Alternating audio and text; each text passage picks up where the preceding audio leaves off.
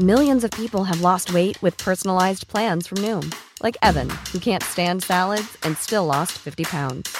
Salads generally for most people are the easy button, right? For me, that wasn't an option.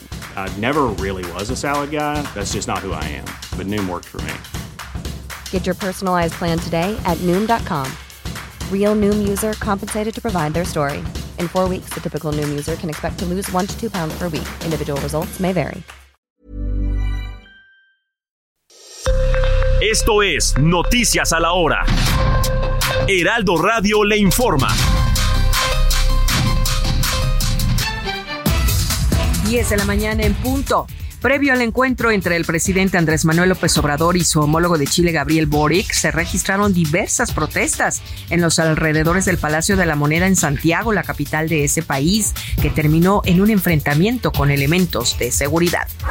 A través de sus redes sociales, el exsecretario de Relaciones Exteriores y exaspirante presidencial de Morena, Marcelo Ebrard, publicó una imagen con la frase «Sonrían, todo va a estar bien el día de hoy». Siento en mi corazón esta frase más vigente que nunca, en vísperas de definir su futuro político.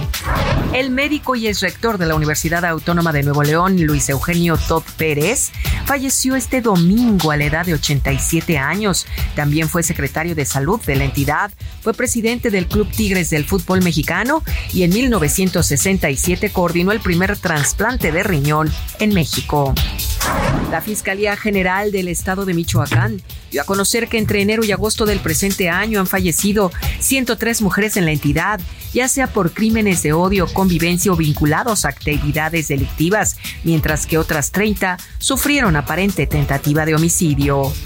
En el orbe, el presidente de Estados Unidos, Joe Biden, reveló este domingo que tuvo un encuentro no hostil con el primer ministro chino Li Qiang durante la reunión del G veinte que se lleva a cabo en Nueva Delhi, India, donde hablaron sobre la conferencia en general y sobre las oportunidades para el llamado Sur Global. La Secretaría de Relaciones Exteriores de México expresó sus condolencias al pueblo y gobierno de Marruecos, luego del terremoto que sacudió el pasado viernes a este país y que ha dejado hasta el momento dos mil doce personas fallecidas y dos mil cincuenta y nueve heridas. diez de la mañana con dos minutos, tiempo del centro de México. Los invitamos a que sigan en la frecuencia del Heraldo Radio. A continuación, su programa Periodismo de Emergencia. Ya están aquí listos los compañeros para que se queden con nosotros. Mientras tanto, les saluda Mónica Reyes. Esto fue Noticias a la Hora. Siga informado. Un servicio de Heraldo Media Group. Esto es Periodismo de Emergencia. Con Hiroshi Takahashi, Arturo Rodríguez y Karen Torres. Con las reglas del oficio.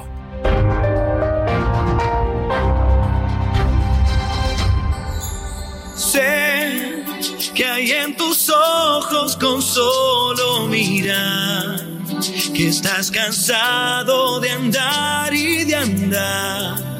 Y camina girando siempre en un lugar. Sé que las ventanas se pueden abrir, cambiar el aire depende de ti. Te ayudará, vale la pena una vez más saber que se puede. Querer que se pueda, quitarse los miedos, sacarlos afuera, pintarse la cara, color esperanza, tentar al futuro con el corazón.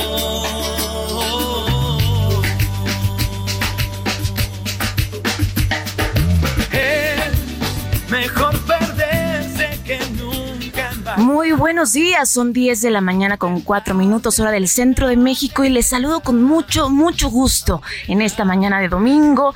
Es ya diez de septiembre y parece que diciembre se acerca cada día más. Muchas gracias por acompañarnos como cada fin de semana en este su programa Periodismo de Emergencia. Saludo en cabina, por supuesto, a Kike Hernández y a Héctor Vieira, quienes están en los controles acompañándonos con toda esta información, y por supuesto a mis compañeros Hiroshi Hiroshi Takahashi y Arturo Rodríguez. Fíjese que tenemos un programa, pues bueno, sí cargado de mucha información. Como usted ha visto, pues hay información en materia electoral, eh, precisamente en la ruta veinte veinticuatro. Y es que, como se ha mencionado, estas próximas elecciones serán las elecciones más grandes de la historia de nuestro país. Eh, los trabajos eh, del, del, del Instituto Nacional Electoral han iniciado, y es que fíjese que los cargos de elección popular a elegirse en este veinte veinticuatro serán más de veinte mil, específicamente veinte mil doscientos treinta y cuatro, de los cuales en elecciones federales serán seiscientos veintinueve. Estamos hablando de un tres por ciento de estos cargos federales. Se renueva la presidencia de la República, por supuesto. Ya hemos visto cómo se han eh, movido las cartas, cómo se ha dado esta entrega y pase de estafeta, como lo mencionan los morenistas, de este bastón de mando a Claudia Sheinbaum. Y está intermitente cuál será eh, la postura de Marcelo Ebrard, si es que él uh, se queda en el partido, si es que hay un rompimiento. Hay varias versiones. ¿Será que se va a M C? ¿Será que forma su partido político? Eh, el día lunes, precisamente mañana, estaremos viendo cuáles serán sus pronunciamientos, eh, pues y la ruta que tomará, si es que se va eh, a coordinar los trabajos del Senado de la República, o si es que será Fernández Noroña quien además sorprendió, quien además arrasó en las encuestas y se quedó en un Eh, en un en un tercer lugar. Entonces, mire, también se renueva eh, la Cámara de Diputados. Serán ciento veintiocho senadurías y quinientas diput- diputaciones eh, de eh, todos estos cargos de elección popular. Nueve gobernaturas: Chiapas, Ciudad de México, Guanajuato, Jalisco, Morelos, Puebla, Tabasco, Veracruz y Zacatecas. Y un sinfín más de concejalías y regidurías. Pero bueno, estos son los datos, los datos duros de lo que se pasará en esta ruta veinte veinticuatro y los más de veinte mil, veinte mil doscientos treinta y cuatro cargos de elección popular. Y miren, otros, en otros datos, arrancamos precisamente con un tema que fue además eh, pues muy debatido, muy debatido eh, y que para algunas feministas ha sido una noticia esperada y una deuda histórica. Y es que la Suprema Corte de Justicia de la Nación en esta semana ha despenalizado el aborto en México a nivel, a nivel federal. Y precisamente sobre este tema tenemos a Verónica Cruz Sánchez. Ella es activista y defensora de los derechos humanos. Muy buenos días, Verónica. Buenos días, Karen. ¿Qué tal? Muchas gracias por tomarnos la llamada, Verónica. La Suprema Corte de Justicia de la Nación aprobó, aprobó esta despenalización del aborto, ya lo decía, a nivel federal, al señalar que es inconstitucional que el sistema jurídico, eh, pues bueno, y también el Código Penal Federal, ya que eh, este esta aprobación, despenalización, violaba los derechos de las mujeres y personas con capacidad de gestar, con lo que instituciones ahora eh, de salud pública, I M S S, I S T E, deberán prestar el servicio, este servicio que se pide, y que el personal médico pueda practicarlo sin ser criminalizado. ¿Qué opinión te merece? ¿Cuál crees que será la ruta como activista que deberán tomar las instituciones? Es súper importante reforzar lo que has dicho. Recordemos que desde el veinte veintiuno la Suprema Corte de Justicia de la Nación declaró inconstitucional el delito de aborto en todo el territorio mexicano. Entonces, lo que vimos esta semana es un avance más, es ir quitando los obstáculos que aún quedan, como en el Código Penal Federal, aunque técnicamente el delito de aborto a nivel federal no se utiliza, no se utilizaba, se utilizan mal los códigos penales. Es importante que se vayan quitando todas las barreras. Entonces, simbólicamente es súper importante saber que ya no hay un solo elemento jurídico que criminalice el delito de aborto en, en todo el territorio mexicano, pero la parte más importante va a ser el acceso.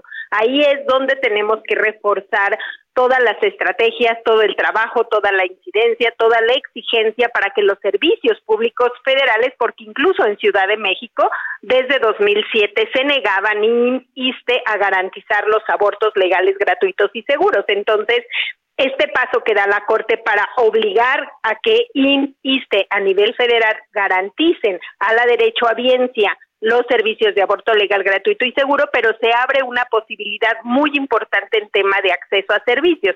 Recordemos que hoy I M S S Bienestar es la entidad que más atiende a la población con mayores est- escasez de recursos o con mayores vulnerabilidades. Entonces, ahí está la gran población y ahí está entonces la oportunidad y la obligación que va a tener el gobierno federal, los servicios de salud federales, de garantizar la mayoría de abortos legales, gratuitos y seguros a través de I M S S Bienestar.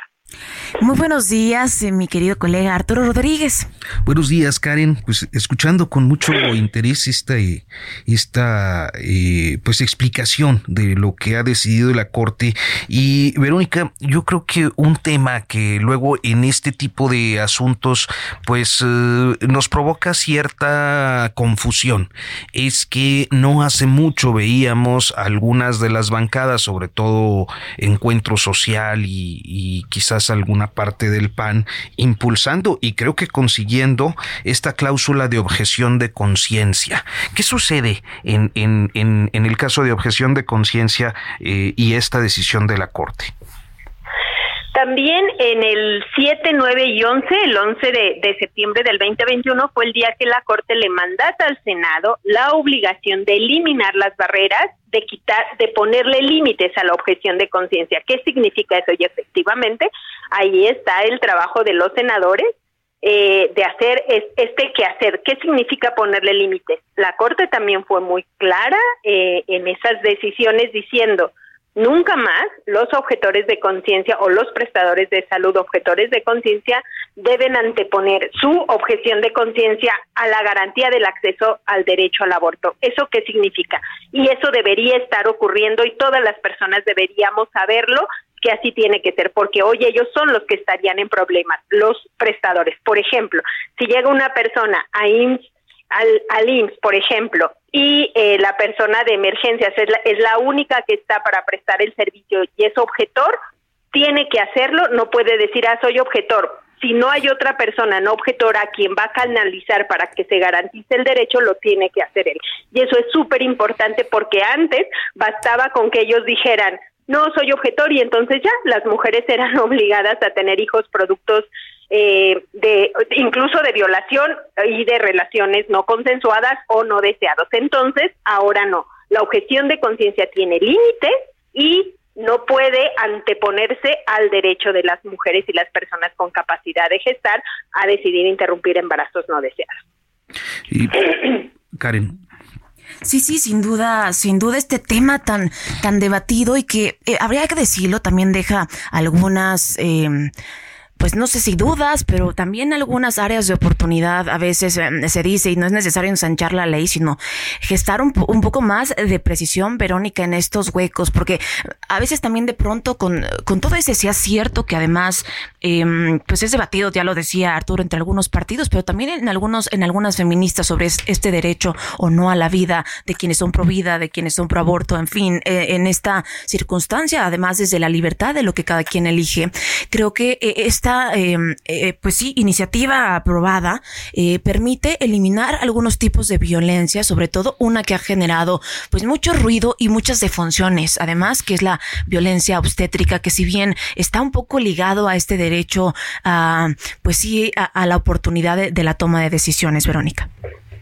Exacto, creo que ese es el punto más importante. Tenemos que reconocer que somos una sociedad plural, Eh, diversa, y que existen diversas formas de pensar respecto al tema del aborto, respecto al tema del derecho a decidir de las personas, pero hay un piso, hay un piso y un techo que ha colocado la Suprema Corte de Justicia de la Nación en este país, y eso es muy importante porque independientemente, como decían los partidos, de sus ideologías, tienen que acatar estas resoluciones, pero sobre todo tienen la obligación de garantizar derechos, y la Corte lo ha dicho ya con todas sus letras: el aborto ya no es un delito y sí es un derecho de las mujeres y las personas con capacidad de gestar. Incluso le puso muy bien, esto no, no existe en ninguna parte del mundo, lo que la Corte ha avanzado a decir: el producto de la concepción sí es un bien jurídico a tutelar, se tutela progresivamente, pero lo hacen las mujeres y las personas con capacidad de gestar cuando sí, cuando no. Y eso es súper importante porque le está diciendo a los legisladores, no es un tema de los legisladores decidir cuándo hay vida o cuándo no. Y esas son las cosas de una sociedad democrática, que tenemos que ir aprendiendo a respetar las decisiones reproductivas de las personas. La Corte ya le puso el concepto de derecho a, a, al aborto, y que ya no es un delito. Entonces ese tendría que ser el piso y el techo. ¿Qué toca hoy? Todos los servicios de salud, garantizar el acceso para que todas las personas que decidan, porque lo, siempre lo hemos dicho las feministas, el que exista una ley, el que exista la regulación, el que el aborto sea un derecho no obliga a las personas a abortar, es que las personas que deciden interrumpir embarazos no deseados tengan las mejores condiciones de salud para hacerlo, y lo tiene que hacer de manera gratuita, legal y segura los servicios públicos de salud. Oiga, Verónica, en la en la en el pasado, en diferentes eh, procesos, sobre todo legislativos, eh, pero también también eh, eh, judiciales, eh, hemos visto un activismo intenso de, de grupos eh, conservadores, eh, católicos y evangélicos, en contra de eh, pues eh, el establecimiento de, de instituciones jurídicas, es decir, de derechos eh, en este país, eh, en, en momentos de manera muy Muy, muy intensa, contra activistas, contra este, inclusive legisladoras o legisladores que impulsan o que aprueban una, una, una reforma eh, eh, pues de, de esta naturaleza, una reforma garantista. Este, y yo le pregunto, tras la decisión de la Suprema Corte, ¿ha visto alguna algún tipo de reacción de este de, de, de los grupos que se oponen a, a la despenalización del, del aborto eh, en contra de la Corte o de los ministros, ministras? Yo no he visto todavía, eh, eso no significa que no vaya a suceder. Recordemos que incluso eh, la Corte ha sido en los últimos meses Eh, blanco de muchas protestas y de muchas críticas, pero con respecto a este tema no he visto a esos grupos todavía hacer sus manifestaciones. Por supuesto, seguramente no están cómodos con esta decisión, pero también tienen que aprender a respetar, eh, si estamos en un estado democrático y en un estado de derecho, los avances científicos, tecnológicos, edu- de educación, de diversidad de la población. Entonces, ojalá Eh, por ahí vaya la situación, porque pero tampoco las feministas sabemos muy bien que los derechos que se ganan nunca son para siempre. Ahí está el ejemplo clarísimo de Estados Unidos, ¿no? cincuenta años después, esos grupos hicieron todo un trabajo para que se retrocediera, como hoy existe en ese país, impensable. Eh, sin embargo, la diferencia, creo, en México, no solo es que hemos avanzado mucho más allá, sino que hemos ido construyendo las feministas, los movimientos amplios de mujeres, las redes de acompañamiento, el aborto como un derecho colectivo, e ir construyendo el acompañamiento social. Eso significa que la de, la gente ha ido aprendiendo a dejar de juzgar a las personas que abortan y acompañar su decisión aún cuando no estén de acuerdo con el tema. Pues sí, Verónica, son, son temas eh, que sin duda eh, han, han tomado décadas a las mujeres, por supuesto, llegar a, a, a, esta, a esta resolución.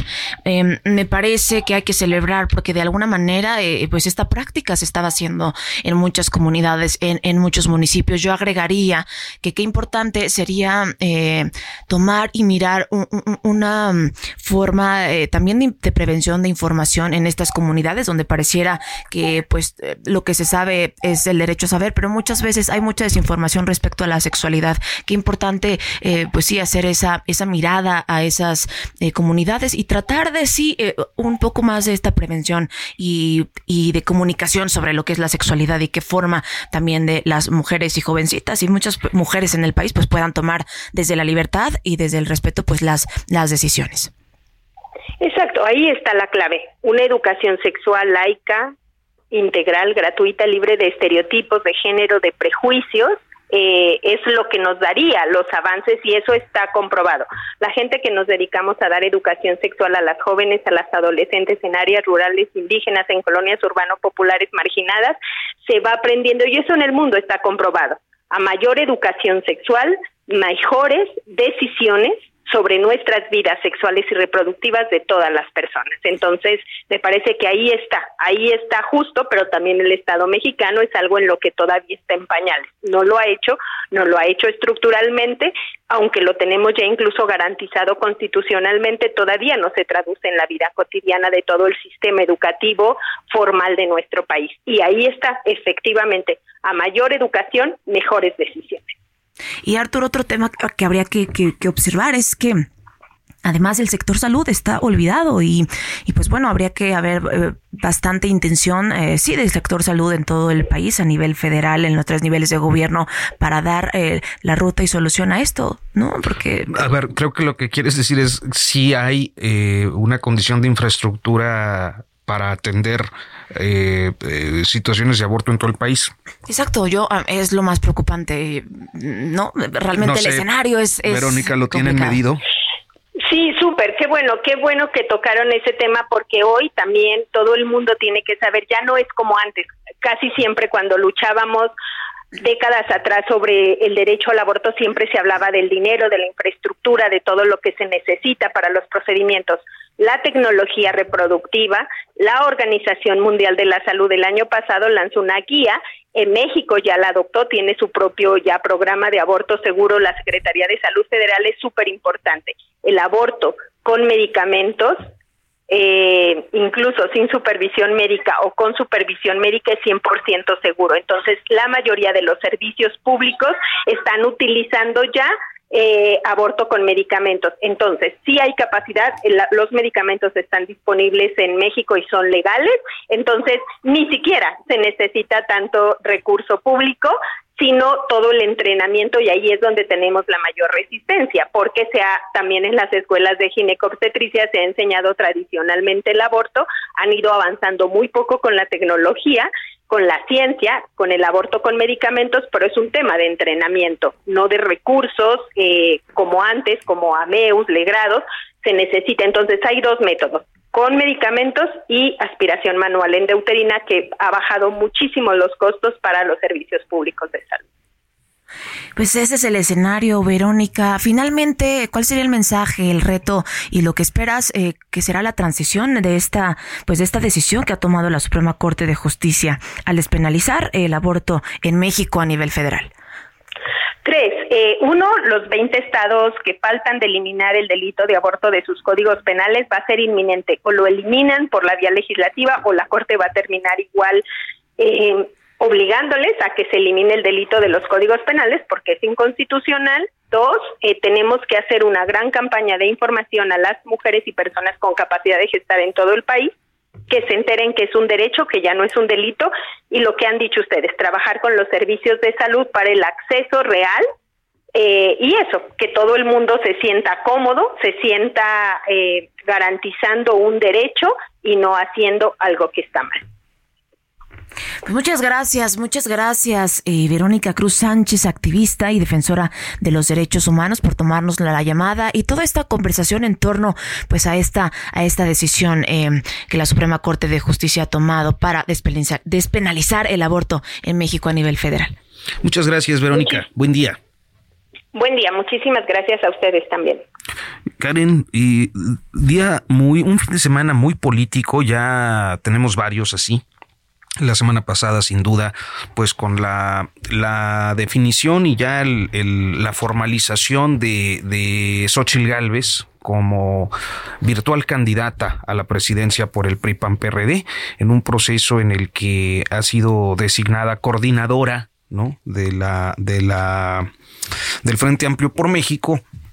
Y por otro lado, eh, el fin de las encuestas de Morena o el inicio del cómputo que se dio a, o resolvió el, el día seis y que, eh, eh, pues bueno, ya es eh, creo que de todos conocido, eh, resulta coordinadora Claudia Sheinbaum.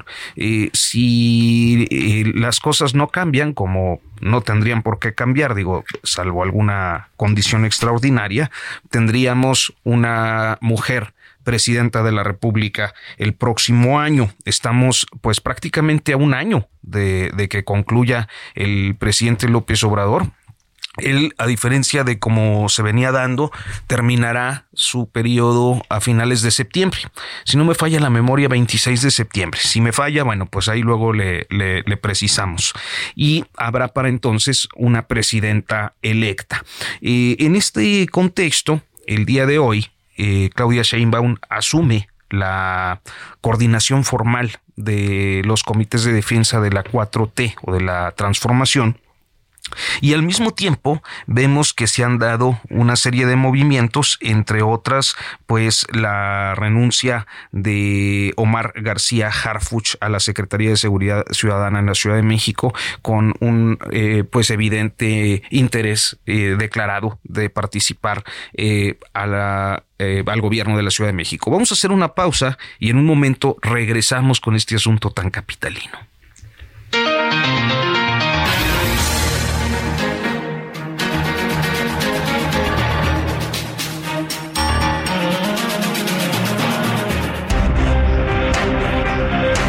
En un momento continuamos en Periodismo de Emergencia por el Heraldo Radio.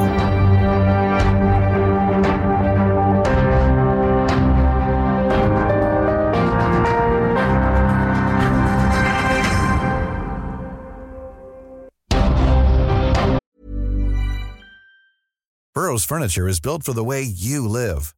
From ensuring easy assembly and disassembly to honoring highly requested new colors for their award-winning seating, they always have their customers in mind. Their modular seating is made out of durable materials to last and grow with you.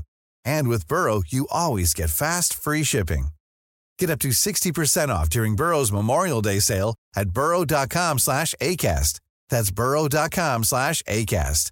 burrow.com slash ACAST. Regresamos a Periodismo de Emergencia con las reglas del oficio.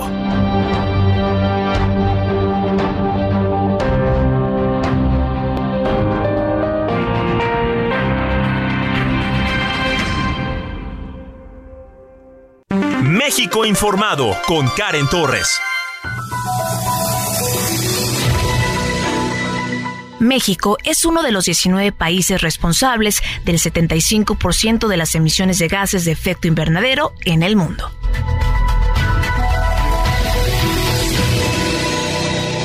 Me caí y de tanto caer me aprendí que en la vida es normal tropezar, que no siempre se puede ganar. Oh no, y es así.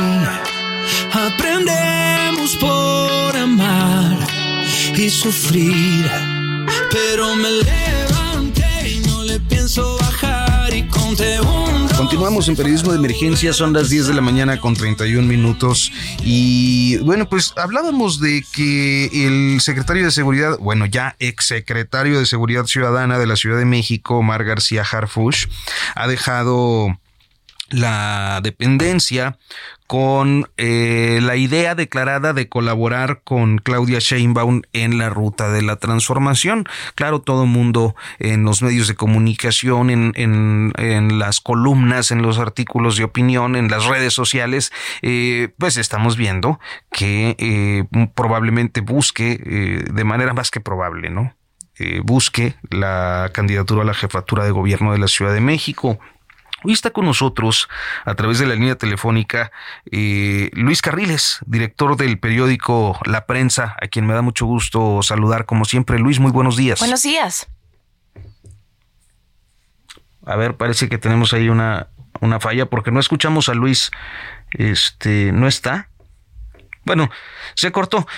¿Por qué vamos a hablar con Luis? Yo creo que es interesante saber eh, un poco más de eh, del perfil De, de Omar García Harfuch, y un perfil que bueno eh, ha sido y ha adquirido mucha popularidad eh, en los cinco años en los que estuvo al frente de la Secretaría de Seguridad en la Ciudad de México, y una popularidad eh, y también una atención naturalmente eh, eh, manifiesta o clara o, o, o mayor a partir de aquel atentado tremendo que sufrió en eh, las lomas de, de en las lomas de Chapultepec, este sí. Un atentado eh, que fue, pues yo diría peliculesco, ¿no?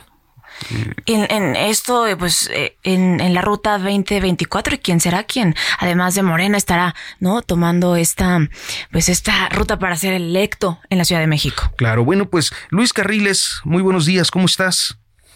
¿Cómo te va? Muy buen día. ¿Cómo te va? Pues con el gusto de, de saludarte. Estamos aquí Karen Torres y yo eh, preguntándonos eh, cómo, cómo eh, eh, ves eh, el momento, eh, yo diría también el desempeño en estos cinco años de Omar García Harfuch.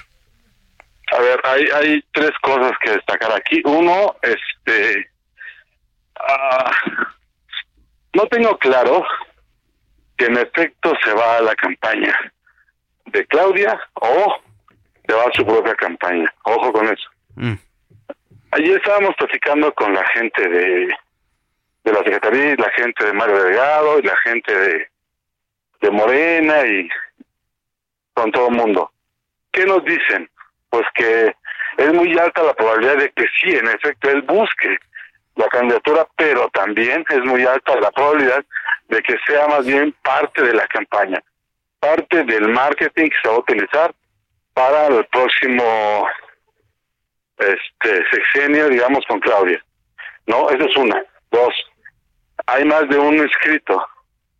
Está, está obviamente Clara Brugada, está Mario Delgado como segundo interesado y está el propio Omar. El tema es, yo no sé si Clara Brugada pudiera, por ejemplo, enfrentar al bloque poniente, ¿no?, de la Ciudad de México, ¿no?, Miguel Hidalgo, Azcapotzalco, Álvaro Obregón, este, Magdalena Contreras, en donde perdieron literalmente la mitad de la ciudad. Uh-huh.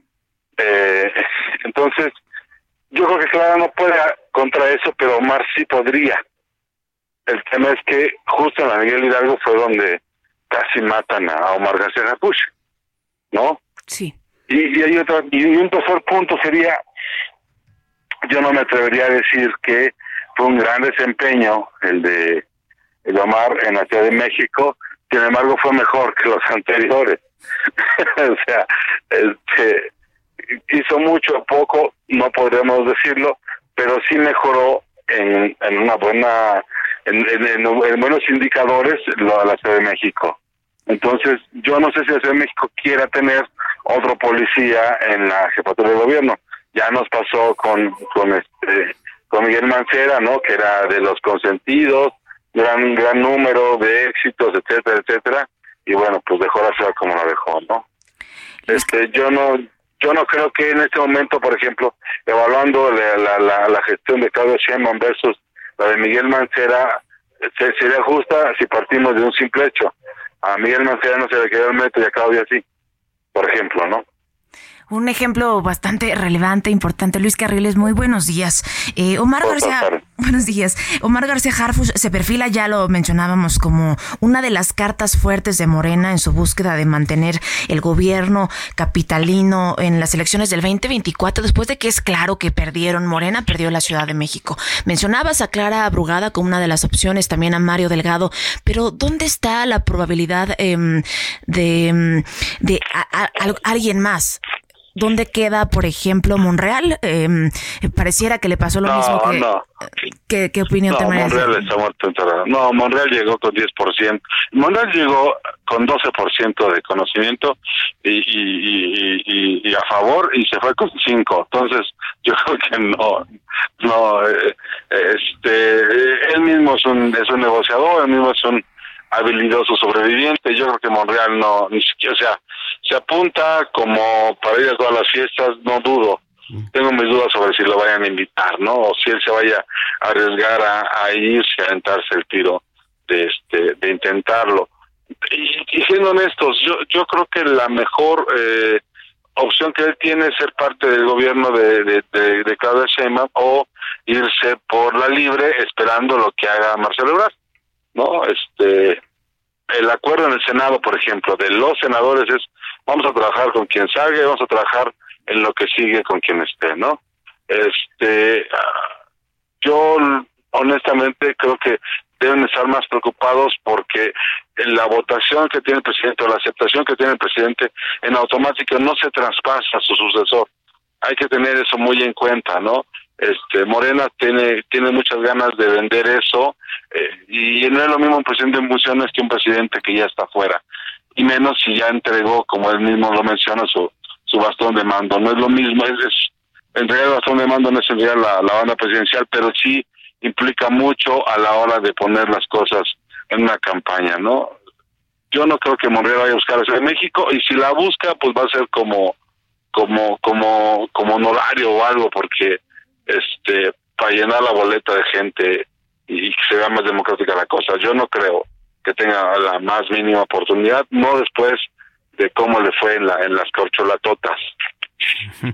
Oye, Luis, estamos ya eh, pues eh, por empezar eh, las etapas proselitistas, un par de meses, tres cuando mucho, este de los periodos de precampaña, y yo me plantearía si en este periodo que de candidaturas anticipadas eh, estamos viendo que eh, García Harfuch pues parece encabezar la mayoría de las encuestas para la Ciudad de México, ¿cuáles consideras que son los eh, factores o los atributos o los motivos, eh, porque creo que pareciera eh, que solo se eh, alude al perfil de aspecto, ¿no?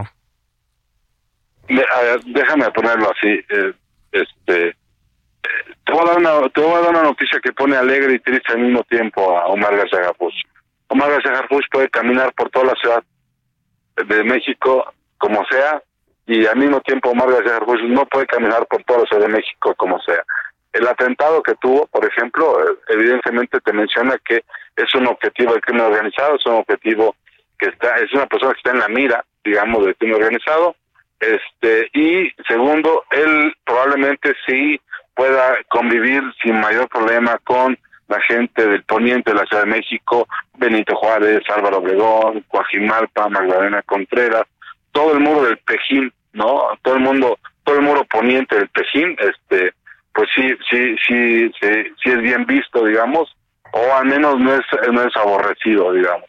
Este, Clara Brugada no, Clara Brugada no puede pasar para allá, y en términos de, de, de conocimiento, me parece que en este momento es más conocido de todos los políticos de la Ciudad de México, Omar, que cualquier otro, de cualquier partido. Ojo, nada más que hay una bronca. Omar García Harfuch no es militante de Morena.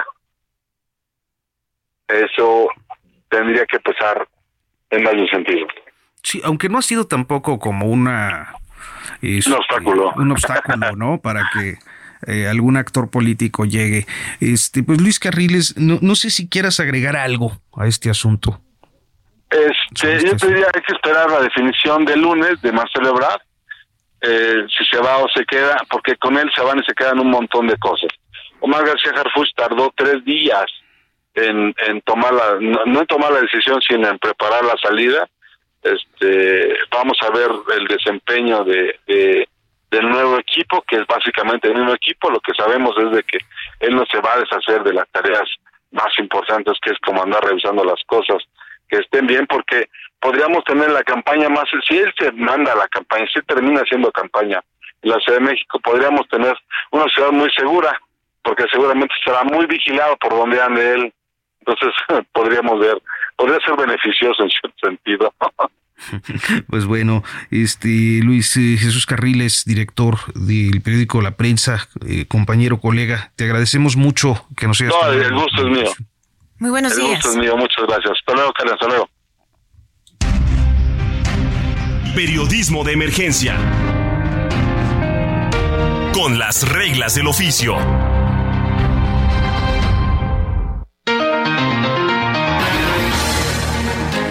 Pues bien, continuamos en Periodismo de Emergencia y entramos ya a, a la recta final del, del programa, Karen, con eh, pues esta sección que a mí suele gustarme mucho, como eh, la, sexo- la, la sección de postre, digámoslo así. Casi siempre estamos hablando de problemas, de política, de polémicas sociales, de, de malas noticias en muchas ocasiones, eh, y siempre desde la concepción de este espacio decidimos crear una, una última sección más amable, eh, que fue Hiroshi quien decidió ponerle este todo menos fútbol, porque creo que una de las coincidencias en, en aquel tiempo que teníamos, eh, cuando empezábamos el, el proyecto, una de las coincidencias que tuvimos fue que a ninguno de los dos nos gustaba mucho el fútbol y que además parecía un tanto eh, eh, ya muy... este reiterativo en todos los espacios noticiosos estar eh, escuchando, viendo, leyendo solo de fútbol. Entonces dijimos, hay que hacer una sección más amena que este hable de todo menos de fútbol. Y esa, ¿no? Y es así que, pues bueno, como cada fin de semana intentamos tener en estos espacios información no solo de arte, sino también eh, pues de talentos emergentes y de temas pues que pueden ser un poco más amables y alegres. me, me ha llamado mucho la atención el, la concepción que eh, sobre la que se ha dicho mucho eh, a lo largo de estos años eh, de una oferta turística eh, pues accesible para eh, muchos mexicanos que quizás en, en otras ofertas turísticas no tendrían las mismas posibilidades. Y me refiero a lo que ha ocurrido con el complejo de las Islas Marías, Karen. El día de hoy está con nosotros a través de la línea telefónica eh, el capitán de corbeta del Cuerpo General de la Secretaría de Marina, Gerardo Capistrán Rangel, a quien me da mucho gusto saludar en esta mañana. Eh, capitán, muy buenos días. Sí, muy buenos días, muy buenos días a ustedes y a toda tu audiencia. Cuéntenos, este, le ha tocado a usted eh, pues estar muy pendiente de esta conversión, vaya que de un centro penitenciario histórico, temido en muchos, en muchos eh, momentos. Eh, yo recuerdo desde niño que se decía, ¿no? Es que lo mandaron a las Islas Marías. Eh, era como eh, ese lugar de confinamiento eh, que además uno, uno imagina hasta eh, con una cierta... Y cómo podríamos decirlo, una, una cierta situación dantesca ahí de, de purgatorio. Y, y hoy eh, vemos que ese lugar de, de confinamiento y de sufrimiento eh, está eh, convirtiéndose en un centro, convertido en un centro turístico. Cuéntenos cómo va este, este proyecto. Sí, mira, este, para, para iniciar hay que recordar que, que las Islas Marías es una reserva de la biosfera, de ahí debemos de partir y, y, y como tal, pues debemos de cuidar este el ambiente natural, como la flora y fauna que, que son endémicas de esa de esa región, ¿no? Este, sí, efectivamente, por un decreto presidencial eh, deja de pertenecer al sistema penitenciario nacional las Islas Marías para convertirse en un centro ecoturístico, bajo el dominio de, de no contaminar toda la reserva de la biosfera que, que, que ahí se habita, ¿no? Hay que recordar que este, en el dos mil diez la UNESCO la declaró como patrimonio de la reserva de la biosfera y no debemos este, por ningún motivo nosotros causar alguna alguna acción que vaya en contra de, de esa declaración por parte de la UNESCO, ¿no? Actualmente, pues ya la, este, la, eh, las Islas Marías, el centro recreativo, pues ya fue abierto al público eh, en diciembre del dos mil veintidós y afortunadamente la gente que ha visitado Islas Marías se ha llevado una gran impresión, porque cabe mencionar que también es un centro de, de cultura y de historia de, de, de México, ¿no? Hay que recordar que hay como datos curiosos que en mil novecientos cincuenta y uno fue la ocasión de una película muy famosa mexicana llamada Las Islas Marías, uh-huh. con la participación de Pedro Infante y de Rocío Sajón, ¿no? Entonces, este, así como esas historias, pues también tenemos la del escritor José Revueltas, que también fue un preso político que estuvo en dos ocasiones en las Islas Marías, en mil novecientos treinta y dos y en mil novecientos treinta y cuatro, por lo que a, a su honor de él, pues se le llama Centro Cultural el nombre Muros de Agua José Revueltas, ¿no? Por su por su novela este, escrita, donde describe cómo se vivía y cuáles eran las violaciones que ellos en su momento sufrieron estando ahí en el en el, en el sistema penitenciario de las Marías, ¿no? Actualmente, pues ahorita ya este hay dos salidas ya actualmente, que es, es en Mazatlán y es en, en San Blas Nayarit, que hacen recorridos marítimos los fines de semana para poder llegar a este centro ecoturístico Islas Marías. Capitán Gerardo, eh, pues ya son tres décadas que, que se recuerdan que operó eh, este centro penitenciario como, como eso, como un centro que, pues bueno, estaba destinado para otras cosas. Desde el diciembre del dos mil veintidós, pues ya nos mencionaba que Islas Marías se convirtió en lo que hoy nos describe un centro turístico con una oferta que además eh, con estos paquetes que van de los cinco mil quinientos a los ocho mil pesos, con lo que el gobierno eh, mexicano busca convertir este archipiélago en un referente, en una oferta turística a nivel nacional e internacional. Sí, efectivamente, partimos desde esos precios hasta los ocho mil quinientos cincuenta por persona, dependiendo este el transporte marítimo, los recursos turísticos que ellos elijan. Este se puede viajar desde desde cabina turista hasta ejecutiva o cabina privada en, en los ferries que salen de, de los puertos que ya les mencioné. Ajá. Y, y este y díganos, y, y usted que conoce también este proyecto, y qué qué es lo que más llamaría su atención, digamos, si usted no estuviera a cargo y, y fuera este pues un, un ciudadano común, ¿qué lo ma- maravillaría de este lugar, capitán?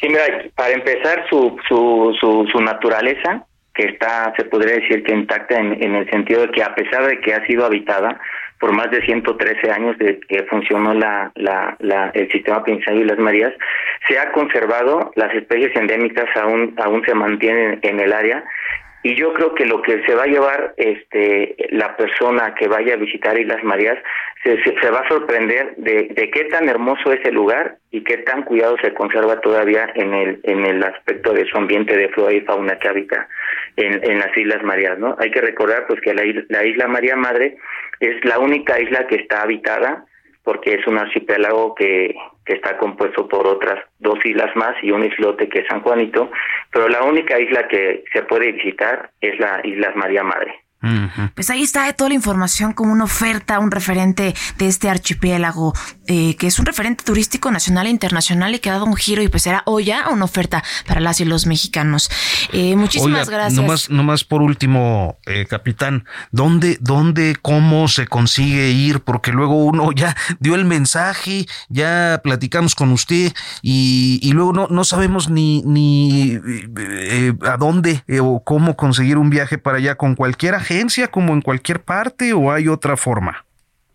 Sí, mira, hay, hay una empresa que, que, que se creó efectivamente para poder asesorar y gestionar todas esas preguntas, que se llama Turística Integral de Islas Marías, y así mismo se cuentan con diferentes diferentes redes sociales donde se pueden donde se pueden este consultar de dónde este se puede hacer la, las reservas.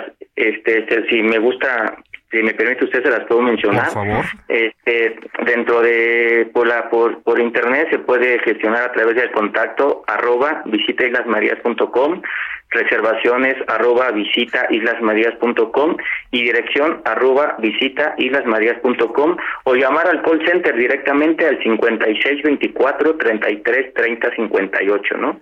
También tenemos un enlace a través de este, de, del códigos Q R que están impresos en los materiales de publicidad, y ahí se pueden ingresar a través del teléfono celular. Hay aplicaciones Islas Marías que se pueden descargar a través del sistema a Android o, o iPhone, y también hay videos interactivos este, en la página de turismo de la Secretaría de Turismo a nivel federal.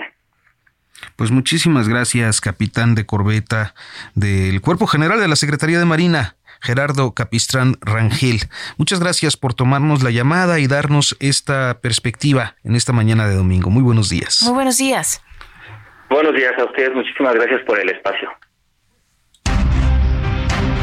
Periodismo de emergencia. Con las reglas del oficio.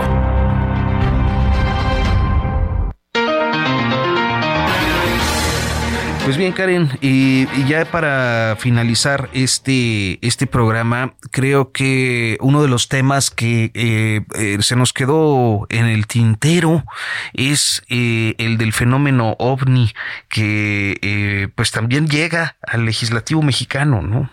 Sí, sin duda es un tema que, bueno, ha alcanzado controversia, también ya veintidós años de la caída de las Torres Gemelas, muchos temas más eh, de análisis. Yo me quedo, pues bueno, con mucho agradecimiento México. Eh, se vienen muchos cambios en el Heraldo Radio, siempre nos estamos renovando, así que esté muy pendiente porque se vienen muchos cambios, muchos movimientos, muchas sorpresas. Siempre es y será un honor acompañarle eh, en este espacio que intenta comunicar de forma ciudadana, pues, Todo, todo lo que acontece en nuestro país, eh, querido Arturo Rodríguez. Pues como siempre, Karen Torres, es un privilegio coincidir contigo en, en, en esta cabina y en este espacio, este, y seguramente lo, lo seguiremos haciendo, es decir, coincidir en, en, en otros momentos y en otras oportunidades. Este, y eh, decirte que eh, pues mucha suerte eh, en, en tus diferentes proyectos. Luego traes muchas iniciativas y muchas cosas. Este, es que la agenda, la información no para, por supuesto, hay que seguir, hay que seguir eh, eh, pues eh, fomentando todo este movimiento de información, todo lo que acontece en el país. Qué importante es un México, un México informado. Pues bien, eh, llegamos pues al final de esta, de esta emisión. Le agradecemos mucho. Hoy no toca Radiolaria, yo siempre lo lamento. Y nos quedamos con ganas de esa musiquita de salida también, de esa pero musiquita ¿qué? de salida con, con Radiolaria, este, pero seguro eh, eh, luego estaremos escuchando como cada quince días a, a nuestro amigo eh, así es Luis Carrillo en, y, en Radiolaria. Y agradecer en controles también a Kike Hernández y Héctor Vieira por estar en los controles como cada fin de semana, operando cada detalle de este programa. Muy buenos días, hasta pronto. Muy buenos días. No me rendiré, no, no, hoy soy mejor que ayer y yo me levanté y no le pienso bajar. Y conté un, dos, tres para volver a empezar. Yo no me rendiré, no, no, no. Hoy soy mejor que ayer. Un, dos, tres, empezamos de cero. Tres, dos, uno. Hasta aquí, Periodismo de Emergencia. Con Hiroshi Takahashi, Arturo Rodríguez y Karen Torres. Con las reglas del oficio.